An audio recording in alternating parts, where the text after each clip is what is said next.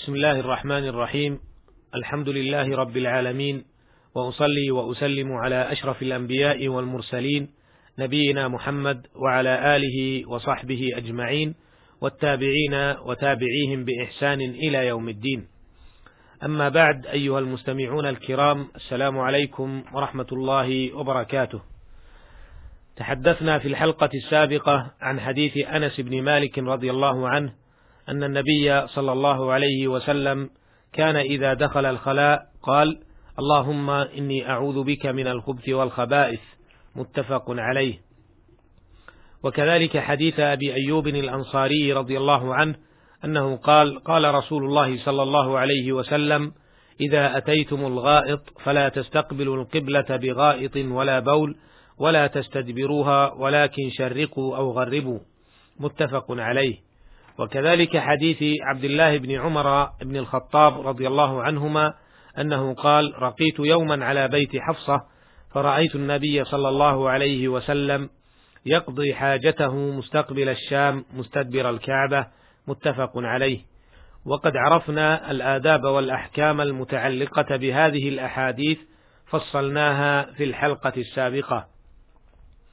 وفي هذه الحلقة نعرض حديث أنس بن مالك رضي الله عنه أنه قال: كان رسول الله صلى الله عليه وسلم يدخل الخلاء فأحمل أنا وغلام نحوي إداوة من ماء وعنزة فيستنجي بالماء متفق عليه.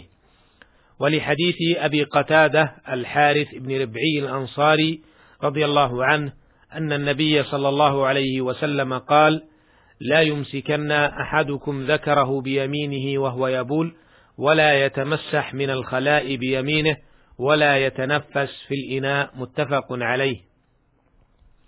هذان الحديثان يحملان توجيهات قيمة وآدابا عالية حري بكل مسلم ومسلمة أن يقفا عندها ويطبقاها في واقعهما.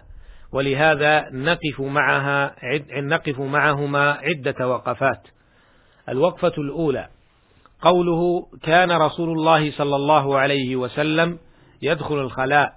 مضى معنى هذه الجملة في الحلقة السابقة وهو أن المراد بالخلاء الفضاء الذي يقضى فيه الحاجة.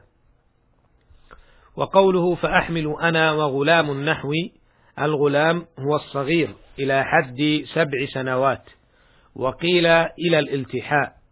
وقد يطلق على الكبير مجازا ونحوي أي قريب مني في السن أو العمل. وقوله إداوة من ماء بكسر الهمزة وهي إناء صغير من جلد يتخذ للماء. وقوله عنزة بفتح العين والنون والزاي وهي العصا الطويلة التي طرفها مدبب وقيل رمح قصير. قوله فيستنجي بالماء الاستنجاء مأخوذ من نجوت الشجرة وأنجيتها إذا قطعتها فكأنه يقطع الأذى عنه والمراد به إزالة الخارج من السبيلين عن مخرجه ويكون بالماء ويسمى استنجاء ويكون بالأحجار وما شابهها ويسمى استجمار. الوقفة الثانية. في هذا الحديث دلالة على وجوب إزالة الخارج من السبيلين وتنظيف المحل بالماء أو بما يقوم مقامه من التراب ونحوه. ويفهم من الحديث أنه يجوز الاقتصار على الماء في الاستنجاء وهو أفضل من الاقتصار على الحجارة والأفضل منهما الجمع بينهما فيقدم الحجارة ثم يتبعها الماء ليحصل الإنقاء الكامل. لكن هل تكفي الحجارة دون الماء؟ هذا ما ذهب إليه جمهور أهل العلم، أي أنها تكفي إلا إذا لم تلقي تنقي المحل، أو تعددت النجاسة إلى خارج الدبر. الوقفة الثالثة: يفهم من الحديث استعداد المسلم بطهوره، كما فعل الرسول صلى الله عليه وسلم لئلا يحتاج إلى القيام فتلوثه النجاسة كما يفهم منه أنه ينبغي أن يتحفظ عن الناس في الخلاء لأجل ألا ينظر لأجل ألا ينظر إلى عورته أحد فالنظر إلى العورة محرم. وهذا يعطينا دلالة واضحة على أن الإسلام دين الستر والحشمة ودين الطهر والعفاف. فإذا كان الرسول صلى الله عليه وسلم يتوارى ويبتعد لقضاء حاجته لأجل ألا يراه أحد فكيف بغيره وبغير هذه الحالة من هنا ينبغي لكل مسلم ومسلمة أن يقتدي بالمصطفى صلى الله عليه وسلم فيحافظا على سترهما وعلى حشمتهما ووقارهما في كل أحوالهما. الوقفة الرابعة في هذا الحديث دلالة على جواز استخدام الصغار وإن كانوا أحرارا، فأنس رضي الله عنه وصاحبه خدم رسول الله صلى الله عليه وسلم، وقد خدمه أنس رضي الله عنه عشر سنوات حتى توفي رسول الله صلى الله عليه وسلم ودعا له المصطفى صلوات الله وسلامه عليه بطول العمر وكثرة المال والولد. فكان من آخر الصحابة موتا رضي الله عنه ومن أكثرهم ولدا. الوقفة الخامسة. قوله في الحديث الثاني لا يمسكن أحدكم ذكره بيمينه وهو يبول ولا يتمسح من الخلاء بيمينه. هذا توجيه كريم من الرسول صلى الله عليه وسلم بأن اليد اليمنى لا تستعمل إلا في الأشياء الطيبة ولا تباشر إلا الأشياء الكريمة. أما اليد اليسرى فهي التي يباشر بها هذه الأمور. فيد للأكل والشرب والمصافحة والسلام ونحو ذلك من الأمور الحسنة التي لا ينبغي أن تستعمل في الأشياء التي تلوثها كمباشرة النجاسات ونحوها.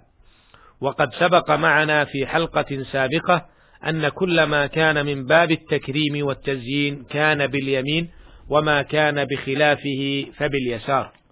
الوقفة السادسة. قوله ولا يتنفس في الإناء.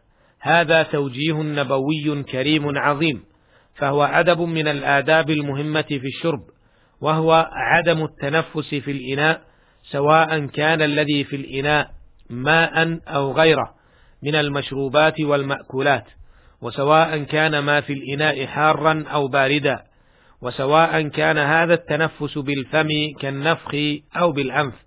كل ذلك يدخل فيه هذا النهي لما يسببه من أضرار. فقد يحمل هذا النفس عددا من الأضرار فيسبب ضررا على الشارب نفسه أو على الآخرين الذين سيشربون بعده. وبخاصة إذا كان الشارب الأول مريضا. وقد أثبت الطب أنه قد تحصل العدوى بالتنفس أو بالاشتراك في أدوات معينة. فتنتقل هذه الجراثيم والميكروبات إلى الأشخاص الآخرين فالشارع الحكيم لا يأمر إلا ما كان فيه خير وصلاح ولا ينهى إلا عما فيه ضرر وفساد. أيها المستمعون الكرام، تأدبوا بآداب الإسلام، وتخلقوا بأخلاقه، وطبقوا تعاليمه، فإن فعلتم ذلك أصبح الفرد نظيفا طاهرا، ومن ثم الأسرة والمجتمع. أسأل الله جل وعلا أن يطهر ظواهرنا وبواطننا إنه سميع مجيب وهو المستعان وإلى اللقاء في الحلقة القادمة إن شاء الله والسلام عليكم ورحمة الله وبركاته